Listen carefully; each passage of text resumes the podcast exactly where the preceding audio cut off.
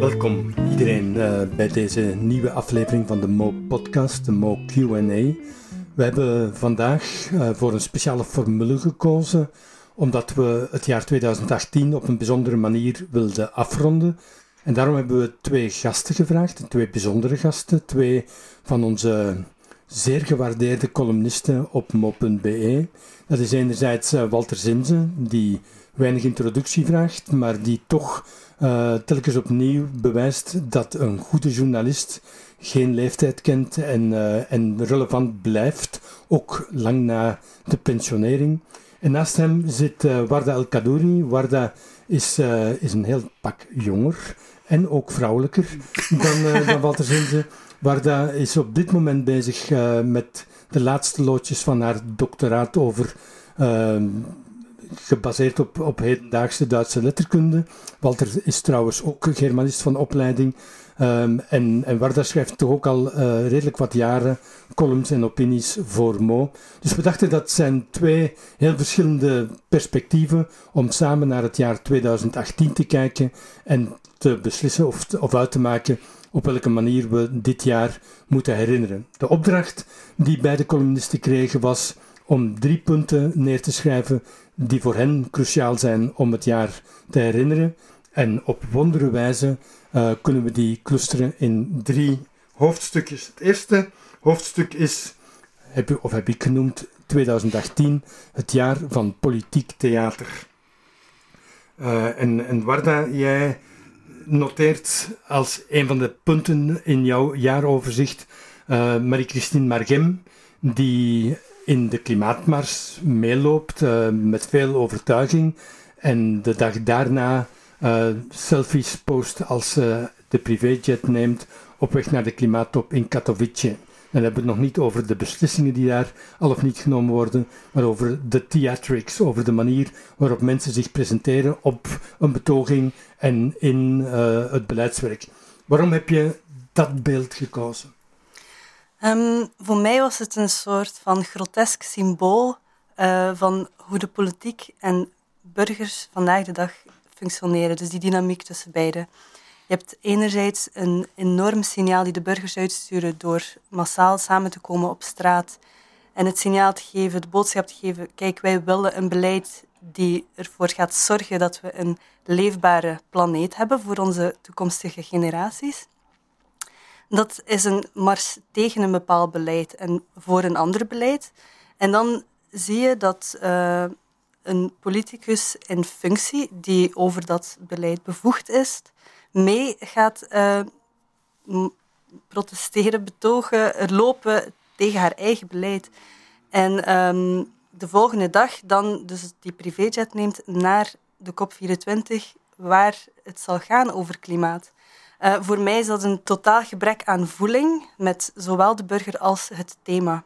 En, en is dat dan voor jou een, een, beetje de ongeloofwaardigheid van de politiek die zichzelf etaleert of het, het gebrek aan beleid in de eerste plaats? Ik vind het allebei. Um, en het is vooral voor mij ook de, de, de symboliek, de theatrics heb jij dat genoemd. En um, op het moment dat ik, dat ik dat nieuwsbericht zag, wist ik niet zo goed of ik moest lachen of huilen. Dat is zo vaak de, de reactie die ik heb wanneer het gaat over klimaat. Um, dus ik weet niet of dat een beetje antwoord geeft op je vraag. Walter, jij volgt uiteraard de, de politieke actualiteit uh, al heel lang. Um, je bent de afgelopen maanden, eh, zeker naar aanleiding van de lokale verkiezingen, ook opnieuw wat meer op het voorplan getreden als een commentator op, uh, op die politiek in Vlaanderen. Um, hoe lees jij zoiets, uh, die gebeurtenissen die, die Warda aangeeft, als een van de gebeurtenissen en als een van de beelden van 2018 die we ons moeten herinneren?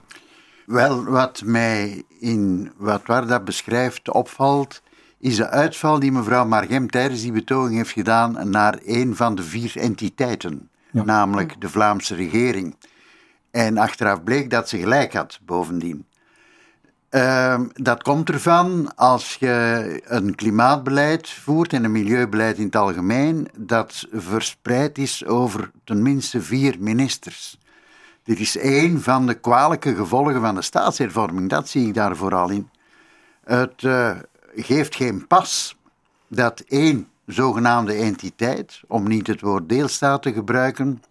Want deelstaten bestaan niet in België. Want deelstaten bestaan niet, maar in feite zijn ze het natuurlijk wel. maar dat hoort bij het politieke theater om de dingen niet altijd te benoemen, wat zeg ik, vaak niet te benoemen wat ze zijn. En dat is er een voorbeeld van. En die hopeloze versplintering, die je dus als je het over klimaat hebt, ook hebt over bijvoorbeeld de verontreiniging die gebeurt door het vliegverkeer, om nog eens op die privéjet terug te komen. Ja, Brussels Airlines, hebben we zo pas in de krant gelezen, is een van de meest vervuilende luchtvaartmaatschappijen in de hele wereld. Dus ja, dan zou je van het beleid verwachten dat ze daar al lang geleden iets aan gedaan hebben. Maar dat gebeurt niet. Ehm, en dan worden er allerlei smoesjes bedacht om te zeggen, ja, het ging niet over de inhoud. Ja, bij het migratiepact ging het waarschijnlijk ook niet over de inhoud. Ja, inderdaad.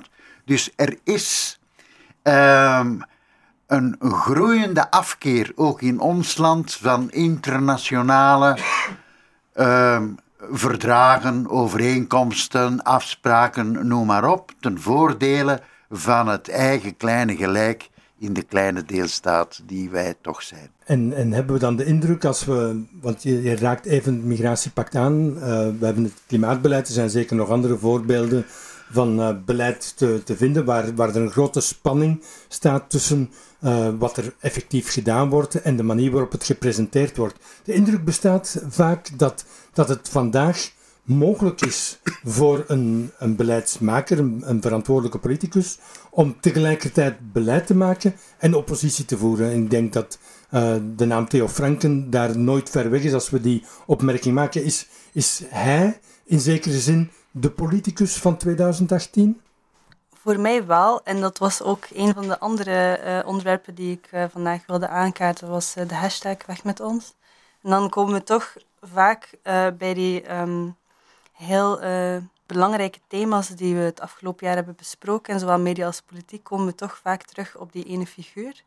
Omdat hij ook heel goed weet hoe hij media, en vooral sociale media, moet gebruiken om een draagvlak te creëren voor eigenlijk de oppositie. Ik weet, ik weet niet zoveel over zijn beleid en ik wilde het vandaag vooral hebben over het discours dat hij ja. gebruikt. Um, maar voor mij is hij wel de politicus van 2018 en, en dat is niet in de positieve zin.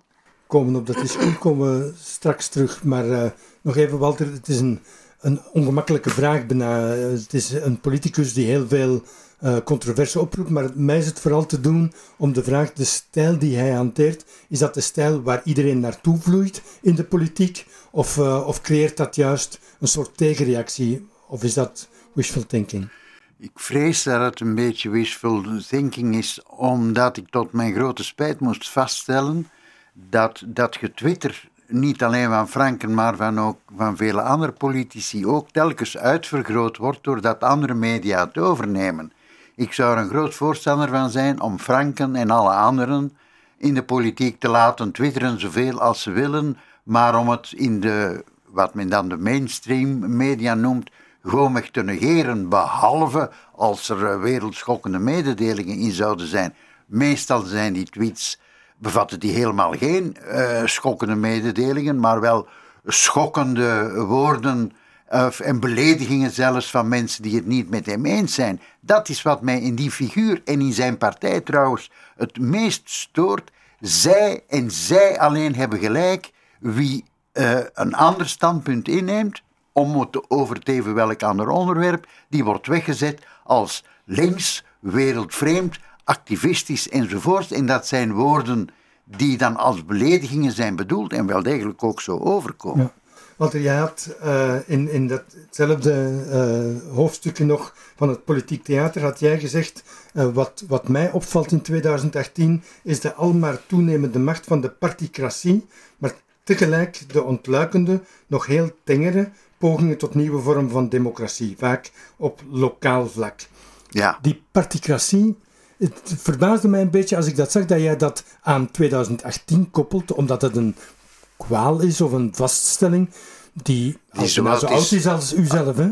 En, en zelfs als de Belgische staat. Ja. ja, ja, maar toch vind ik dat het, uh, in 2018, ook met, mede door de gemeenteraadsverkiezingen die hier zijn geweest, die particratie toch weer zeer nadrukkelijk is naar voren gekomen en bijna alles heeft overheerst. Hè.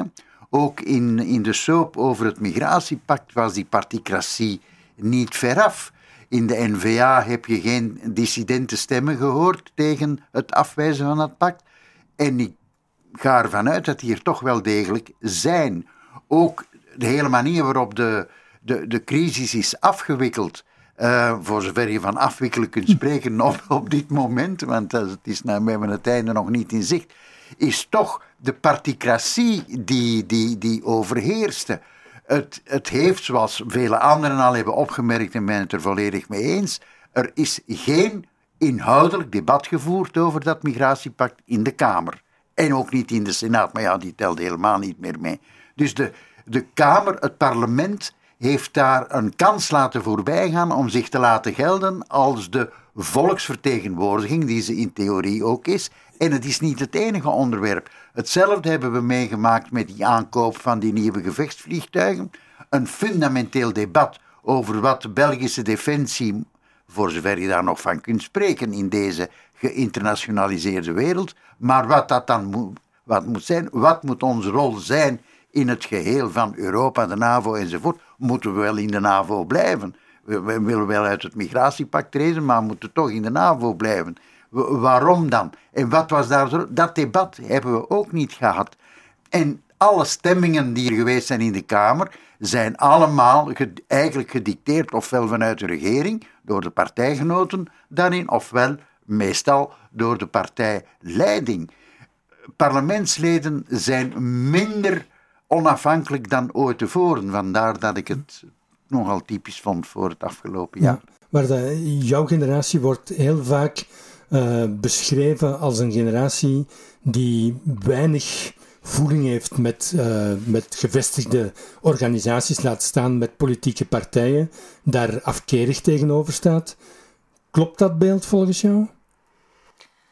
Um, ik zie bij jongeren um, ik zie bij een groep jongeren wel um, enorm veel engagement, um, zowel politiek als via middenveld, om van deze samenleving een betere plek te maken.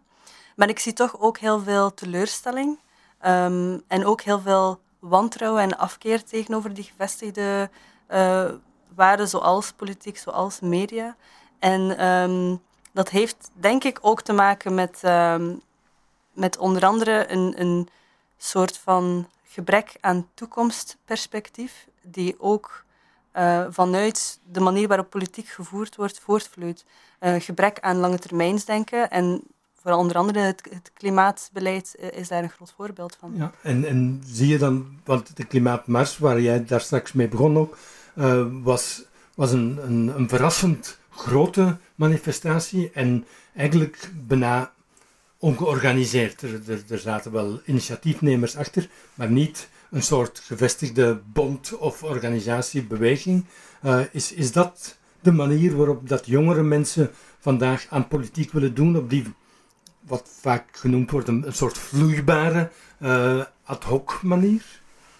Ja, een beetje meegaan met de flow en uh, zien waar de waar de kansen liggen om nog, een, om, nog een verschil te maken. Ik denk dat heel veel mensen op het laatste moment zoiets hadden van um, we kunnen wel een signaal geven op dit moment bij de klimaatmars, omdat het zo kort is voor uh, de conferentie zelf. En het, er was misschien geen um, bestuur of uh, georganiseerd bestuur van, van, de, van de mars, maar je zag toch wel een publiek uh, terug die vaak um, op dit soort evenementen is en betogingen is. Dat is ja, een hoofdzakelijk. Als je, meegaat met de flow, kan je dan op die basis voldoende macht opbouwen om het verschil te maken, om het beleid te buigen? Ik denk het niet.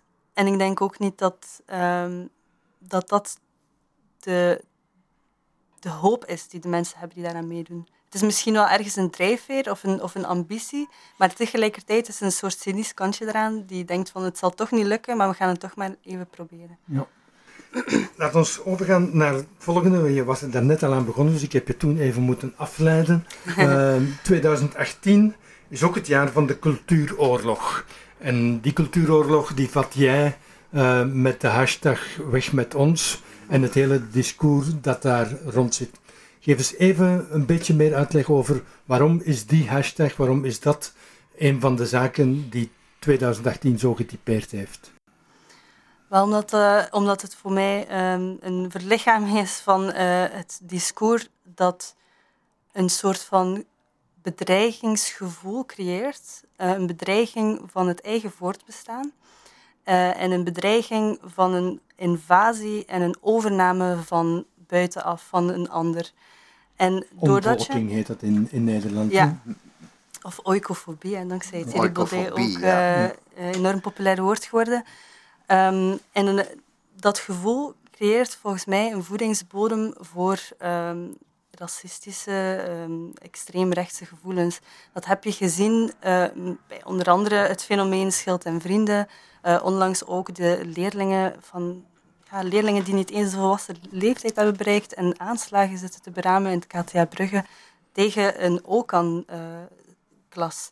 Uh, dat is ongelooflijk en volgens mij dat discours dat onder andere Theo Franke hanteert, creëert een voedingsbodem voor dat soort sentimenten en legitimeert dat ook. Want als een politieke leider in zijn functie als staatssecretaris voor asiel en migratie bij God dat soort um, discours kan hanteren, dat soort taal kan verspreiden, um, dan denken de jongeren van dat, dat is oké, dat mag, dat kan. Walter, het is een, een, een, een stelling die heel vaak bediscussieerd wordt. Is het hanteren van een bepaald discours, hoe kan je, is dat te linken met concrete daden van, van anderen? Uh, ik zag iemand uh, op sociale media posten naar aanleiding van de link die gemaakt werd tussen dat, die klas van Brugge en het discours van Franken. Was de reactie pif poef paf en het artikeltje was af. de link is is niet zo direct te leggen, was, was de impliciete boodschap. Ja, dat is een mooi excuus. Maar ik vrees dat waar dat gelijk heeft. 100% zelfs. Je kunt niet straffeloos, jaar na jaar, dag in, dag uit, uh, negatieve berichten uh, of opinies of standpunten uitdragen en, niet, en dan verwachten dat uh, de jeugd, maar ook de rest van de bevolking open staat voor uh, al die mensen die uit andere continenten in andere landen een toevlucht zoeken in ons land. Dat kan niet. En je mag nooit vergelijken met de jaren dertig. Dat mag niet van degenen die vooral de redeneertrand, zoals koning Albert die ooit genoemd heeft, uh, van de jaren dertig hebben overgenomen. Maar de, de overeenkomsten zijn frappant. Ook uh, de nationaal-socialisten zijn begonnen met dat soort uh, uitlatingen over de Joden toen. Vandaag is het over de vreemdeling. Die de term oikofobie is trouwens een uitvinding van Thierry Baudet, die in Nederland precies hetzelfde soort discours houdt als Theo Franken bij ons. En dat is wat mij zo beangstigt. Het is niet terug te brengen tot één enkel land, niet alleen tot het onze. Misschien moeten we zelfs zeggen dat het bij ons nog redelijk meevalt, vergeleken met wat in andere democratische landen uh, gebeurt. Dus dat is verontrustend. En het meest verontrustende is dat politici die zich manifesteren als zijnde democratisch. Wij hebben niets tegen migranten, heeft Bart de Wever de afgelopen dagen ook herhaaldelijk gezegd. Nee, heeft hij niets tegen migranten? Hoezo? Waarom zijn ze er dan zo tegen? Zijn ze er zo tegen? En worden ze eh, beschuldigd de oorzaak te zijn van onze verarming? Worden ze ervan beschuldigd onze sociale, onze sociale zekerheid onleefbaar te houden? Dat, dat is samen te rijmen, is dat te rijmen met het standpunt dat men niks tegen migranten heeft, maar wel iets tegen migratie. Ik vind het verschrikkelijk. En dat heeft dus inderdaad hoe langer hoe meer succes. Hè? Ik ben uh, zeer ongerust over de uitslag van de verkiezingen in mei volgend jaar. Want je zegt terecht, het is, het is niet een lokaal fenomeentje. Uh, het krijgt telkens een lokale vertaling. Maar wat je ziet is, Nederland is, is wat dat betreft ver doorgeschoten ook. Maar ook in Oostenrijk, de Sociaaldemocraten zelfs in Denemarken, uh, die, die dat discours helemaal volgen. En die linken in Duitsland, uiterst links, hanteerden taal die vergelijkbaar is met die van de AFD. Op welke manier krijg je dat nog gekeerd? Moet je dat keren met een tegendiscours, met, uh, met uh, kleine stappen van onderuit? Maar dat, op welke manier pak je dat aan? Ik vind dat een heel moeilijke en ik hou ook mijn hart vast voor die verkiezingen. Ik denk dat er sowieso een enorme verantwoordelijkheid ligt bij de politieke leiders die verkozen zijn geweest. Um, maar het is zoiets, als dat jaren aan een stuk doorgaat, dan doet dat iets ook onbewust in je hoofd met de manier hoe je naar de wereld kijkt. Die taal die gebruikt wordt is niet onschuldig. En die gaat ook niet zo in 1, 2, 3 verdwijnen. En ik, um, ik ben ook bang dat de mensen die er zo'n um, denkbeelden over uh, migranten aan overhouden, dat het ook niet zo heel makkelijk is om die vooroordelen op feiten gebaseerde um, waarheden, om die dan te gaan ontkrachten. Ik denk dat, die zo vast, dat dat beeld zo vastgeroest zit, dit, dat zondebokverhaal ook, dat het heel moeilijk is. En, en, media kan dan nog zoveel factchecks doen als dat ze willen. Um, ik denk dat, het, uh, dat ze daar gewoon ook niet voor openstaan, voor die andere waarheid dan hun eigen wereld. Maar als feiten en, en de waarheid niet meer helpen, Walter, wat helpt dan wel? Ja, dat is een goede vraag. Daar wou ik uh, wel een antwoord op geven. Want uh, met een jarenlange carrière in journalistiek uh, achter de rug zou ik toch durven hopen, maar ik weet dat ik me daarin vergis en dat het naïef is, dat de feiten altijd belangrijker zijn dan wat erover wordt verteld. En dat je als je maar aan de publieke opinie de feiten presenteert, dat ze dan wel een andere mening zullen koesteren. En ik moet eerlijk zeggen, onze media doen af en toe uh, een poging om de, de waarheid in het vluchtelingenprobleem met name te relativeren. Hè. Er stond in de standaard een, mhm. geen week geleden een prachtig stuk over de waarheid over de Afrikaanse uh, migranten, zoals men ze dat noemt, om ze geen vluchtelingen te moeten noemen. Dat is nog het verkeerde woordgebruik, zoals je terecht zegt. Maar het helpt niet. De politiek staat er inderdaad niet voor open. Alles wat niet past met de strategie van een aantal partijen, de NVA voorop. Ja, beste G, ik steek mijn handen in de lucht. Ik weet het niet meer. Want jij zelf schreef ook in een van de drie punten die je aangaf om 2018 uh, eh, te markeren dat de wereldwijde verrechtsing en daarmee gepaardgaande angst en afkeer van vreemde mensen, hun cultuur, hun zeden en gebruiken vooral. En dat dat belangrijk is. En vooral, zeg je, hun aanwezigheid. De exploitatie van die dingen door gewetenloze politici. Ja. Dat is een streng oordeel. Streng maar rechtvaardig. Zo zeggen ze het toch zelf ook als het over het migratiebeleid gaat. Streng maar rechtvaardig.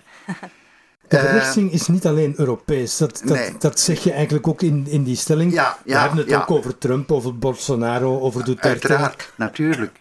Dus uh, om van China nog te zwijgen, want dat is nu ook niet direct het meest humane uh, bewind dat daar heerst.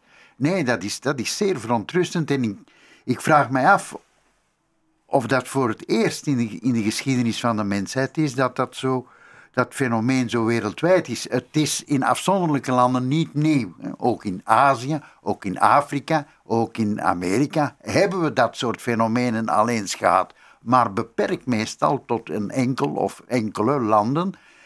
Alleen in Europa heeft het zulke fenomenale uitwassen gekend als, als die van eh, de Tweede Wereldoorlog en wat eraan is voorafgegaan.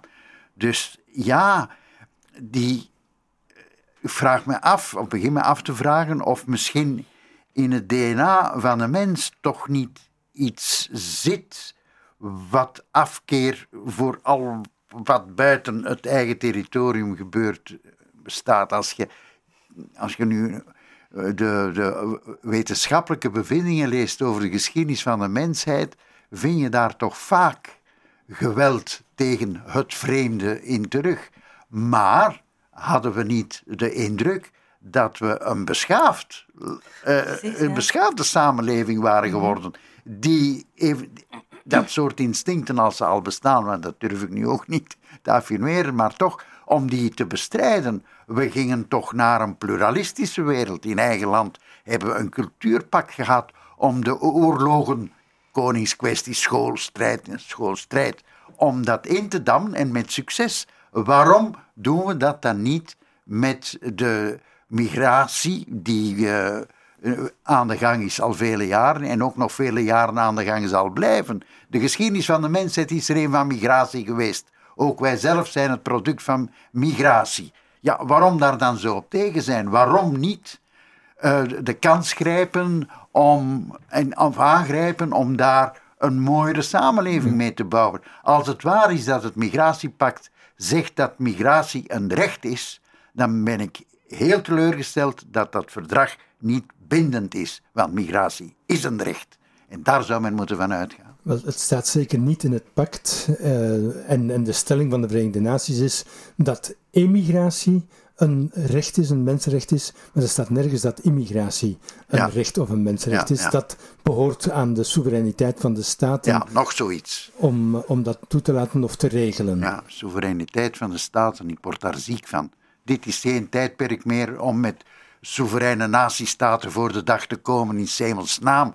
Het klimaat waar we het al over gehad hebben is een wereldomvattend probleem. Mhm. Die migratie trouwens ook wereldomvattende van de handel enzovoort nog, nog te zwijgen. Wereldomvattende problemen los je niet op met soevereine staten die elk hun eigen beleid uitvoeren. Wat voor onzin is dat toch? Wat voor gevaarlijke onzin. Ja, waar de, jij bestudeert de hedendaagse Duitse literatuur, leer je daar iets uit dat, dat inzicht geeft in die verrechtsing die schijnbaar wereldwijd aan de gang is, maar die ook en zelfs in Duitsland terugkeert?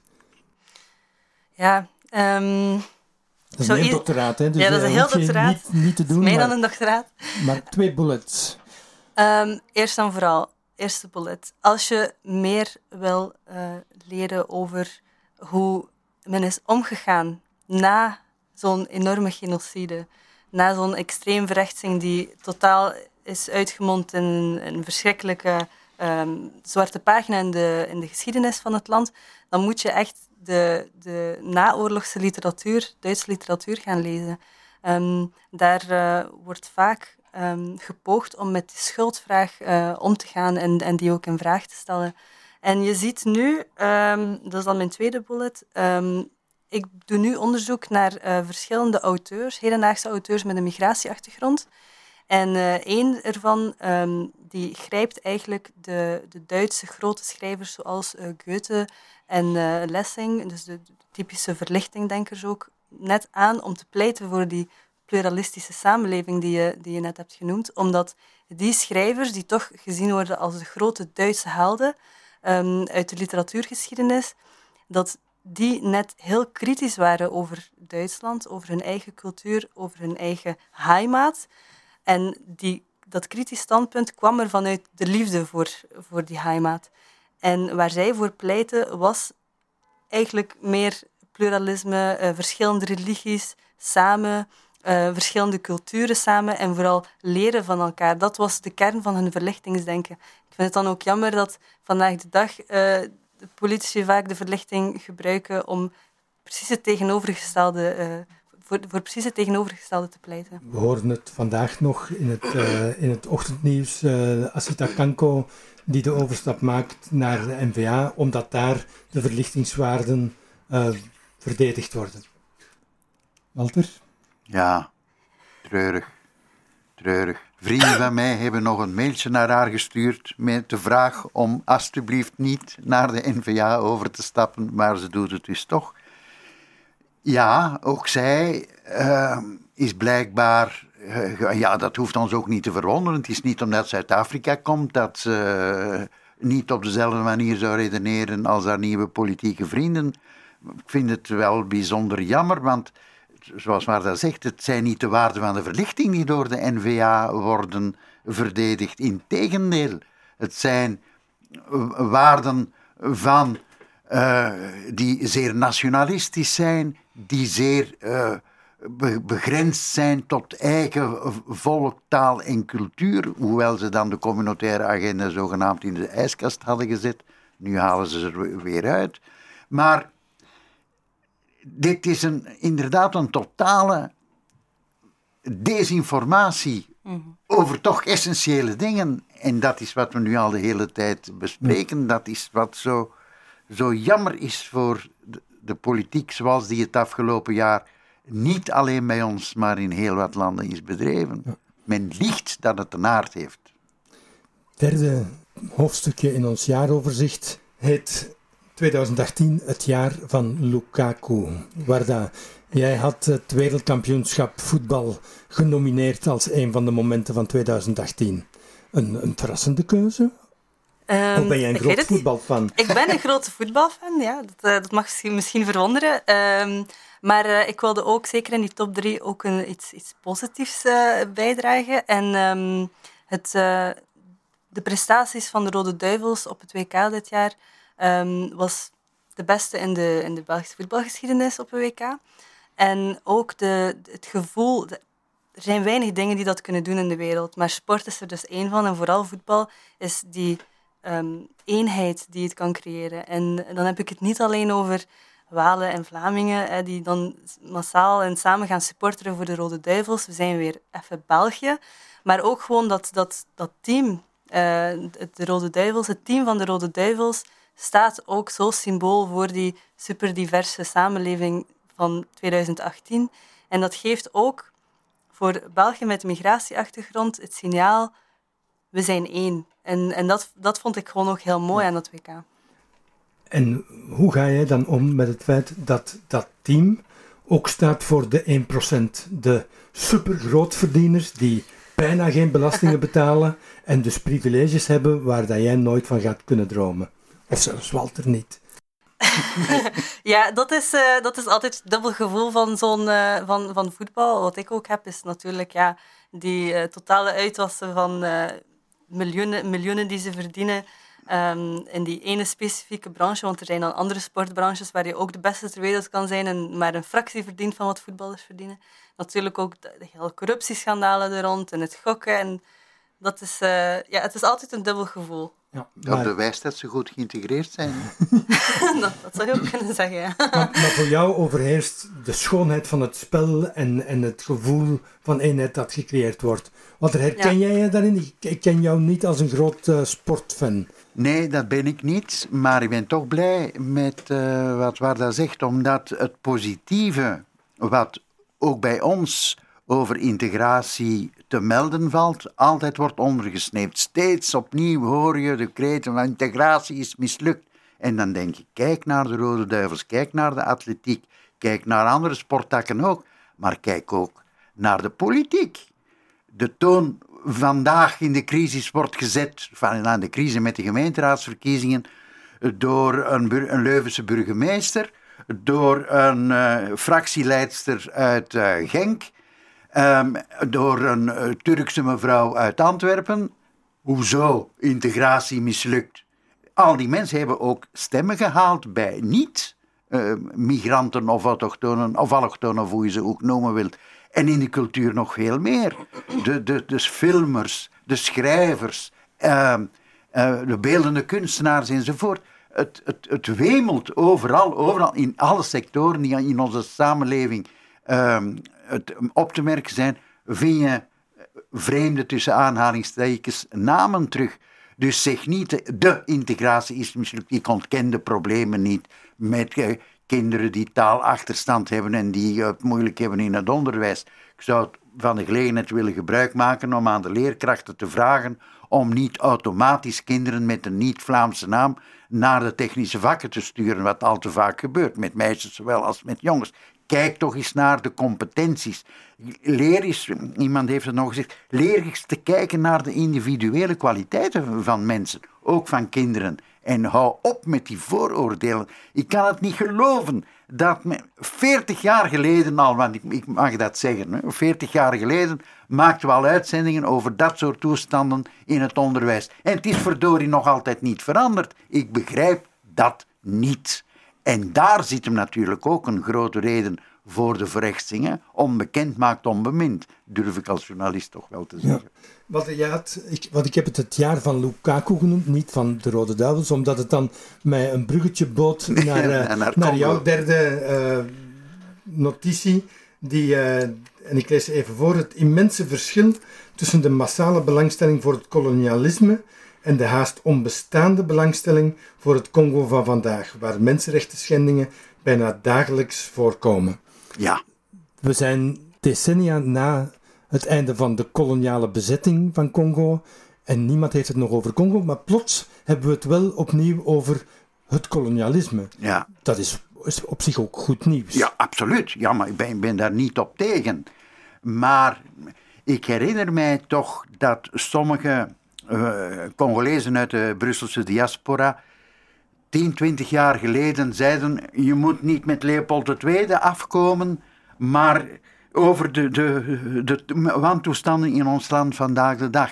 Diezelfde mensen praten nu het uh, nieuwe, het heropende Museum voor Afrika de grond in. Uh, en hebben geen enkele belangstelling meer voor uh, wat er in hun land gebeurt. Wat ik ook kan begrijpen, en dat neem het ze ook niet kwalijk, waar ik boos over ben, is dat de media wel bladzijden en bladzijden besteden aan voor- en tegenstanders van het nieuwe Afrika Museum, maar bitter weinig tot niets publiceren over de schandalen die vandaag de dag in Congo bezig zijn. Niet langer dan eergisteren werden vier aanhangers van een uh, rivaliserend politicus, bedoel daarmee een politiek tegenstander van de president, met scherp beschoten. Politieke, mensen die met een politieke boodschap op straat komen, worden in het Congo van vandaag met scherp beschoten. U zult mij zeggen dat gebeurde in de koloniale tijd ook. Natuurlijk, maar nu zijn we wel 60 jaar verder. Mag het, dat is mijn oproep tot alle collega's die met, met journalistiek bezig zijn. Mensen lief, kijk toch eens naar wat er in het Congo van vandaag gebeurt. En wees niet beschroomd om daar eventueel de rol van Belgen, die Belgen daarin spelen, uh, aan te klagen. Maar in Semelsnaam, vergeet toch uw, plicht niet, want ook dat maakt, bij, draagt bij tot het principe onbekend is onbemind. En geef ook eens aandacht aan de vele positieve initiatieven die in Congo vandaag de dag worden genomen, maar die telkens en telkens opnieuw op uh, de repressie van het regime stuiten. Martijn Walter is, heeft, heeft carrière gemaakt. Uh, al is dat een, een, een beetje een, een, vreemde term natuurlijk, maar hij heeft zijn, zijn leven als journalist voor een deel doorgebracht in Congo of, of, of, gefocust op Congolese problemen. Dus dat Walter de Congolese actualiteit volgt, zal niemand verbazen. Volg jij de Congolese actualiteit? Weet jij wanneer de verkiezingen vallen? Um, nee, niet echt. Um, is, dat een, is dat een illustratie van, van wat Walter aanklaagt eigenlijk? Dat, dat er te weinig aandacht is voor de echte actualiteit in, uh, in een land dat dan in principe toch altijd zo belangrijk geacht wordt voor België en voor onze relatie met Afrika? Um, ik denk dat, um, dat de twee elkaar niet uitsluiten. Dat je, um, je kunt informeren over de actualiteit in Congo vandaag de dag en tegelijkertijd de, de historische uh, relatie tussen België en Congo kunt gaan bekijken, bestuderen, verdiepen. Want je kan vandaag niet begrijpen zonder vroeger eerst uh, te kennen. En ik denk dat, um, dat daar het grote probleem is, dat, dat België nog niet helemaal in het trein is gekomen met zijn geschiedenis. En um, de reden waarom um, Afrikaanse diaspora hier het vo vooral kijken naar België en misschien minder bezig zijn met de actualiteit in Congo nu, is net, denk ik, ook een, een, een symbool voor de integratie. Zij willen het hebben over over België, over waar zij wonen en leven en in hun samenleving. En dus kijken ze vanuit die bril. Um, ik zou ook niet weten wanneer de volgende verkiezingen in Marokko zijn. 23 december. 23. Ja, 23 ja. Als ze doorgaan. Als ze doorgaan. Ja. We hadden onlangs een, eh, een weekend met 15 jongeren van heel diverse afkomst interviewen. Mm -hmm. um, en een van de, de Marokkaanse meisjes uit Brussel die daarbij was, die, die kloeg zelf het gebrek aan informatie die ze kreeg over de koloniale periode aan in, in, de, in de school. Ze zegt, daar wordt niet over gesproken. We, wij krijgen heel veel informatie over de Tweede Wereldoorlog. Mhm. maar niets over de koloniale periode. En ik heb toch het gevoel dat ik dat zou moeten weten om te mhm. begrijpen in welke samenleving ik vandaag leef. Dat is een beetje wat jij ook zegt. Ja, zeker en vast. Ik, ja, we kunnen het hebben over koloniaal verleden in het onderwijs, maar ja, ik, heb, ik heb het ook maar heel gebrekkig meegekregen. En hetgeen wat ik heb meegekregen was vooral het, positieve verhaal, de beschaving die gebracht werd enzovoort. Ja. Um, dus het, het, het, het, negatieve kant heb ik pas veel later op mezelf moeten ontdekken. En um, nog iets, de, de Tweede Wereldoorlog, ook de link met de Tweede Wereldoorlog en het koloniaal verleden wordt ook nooit uh, vermeld. Ik, uh, ik ben nu het boek aan het lezen, de nieuwe roman van Rashida Lamrabet, over dus... Uh, ja, Marokkaanse, Algerijnse, Tunesische, Senegalese soldaten die werden ingezet door Frankrijk, Engeland om te vechten tegen de Duitsers. Ik, kijk, op zo'n moment denk ik dan van dat is dat toch ook wel een gemeenschappelijk verhaal die uh, verteld zou moeten worden. Zeker als je een, een, een gemeenschap, een Marokkaanse gemeenschap, Algerijnse gemeenschap in je samenleving hebt, om, om dat verhaal mee te nemen als je het hebt over de Tweede Wereldoorlog. Ja. ja, als ik daar nog even mag eh, iets over zeggen. Ehm, het verhaal is toch niet zo negatief als je zegt, want er zijn schrijvers, ik noem er nu twee, die ik toevallig heel goed ken, David van Rijbroek en Lucas Katrin, die over de rol van de Congolese soldaten in de twee wereldoorlogen uitvoerig hebben gepubliceerd.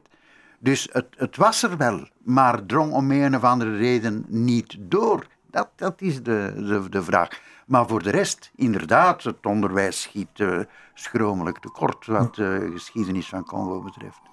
Om af te ronden heb ik zelf nog een, uh, een inbreng, of tenminste een vraag. Kan je 2018 ook kenmerken als het jaar van verzet? We hebben de gele hesjes, er was een klimaatmars, daar zijn we daar straks mee begonnen.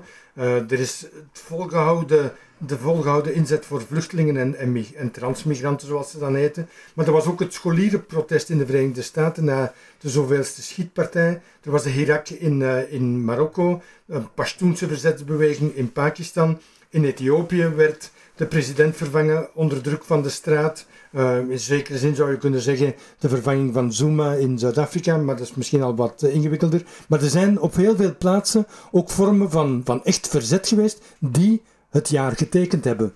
mogen we niet vergeten, of uh, ben ik te optimistisch daarin?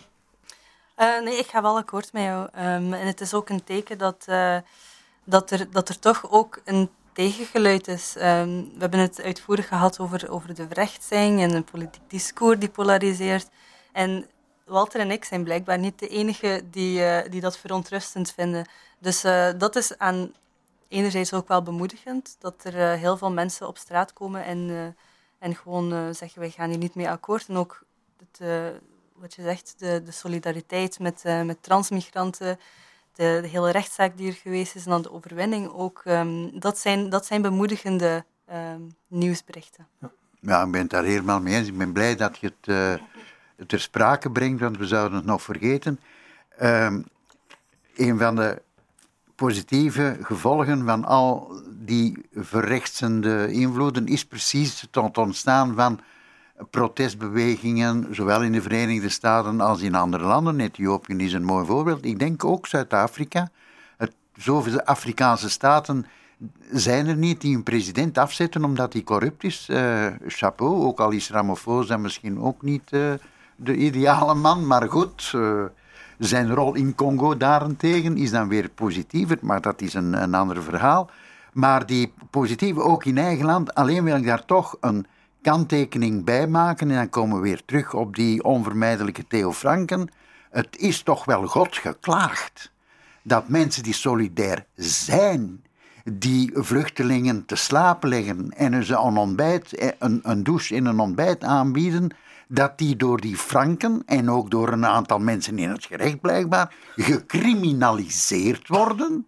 Dat het helpen van mensen in nood een misdaad is, terwijl het volgens de Belgische wet een plicht is. Wie mensen in nood niet helpt, die maakt zich schuldig aan crimineel gedrag en moet worden vervolgd en niet omgekeerd.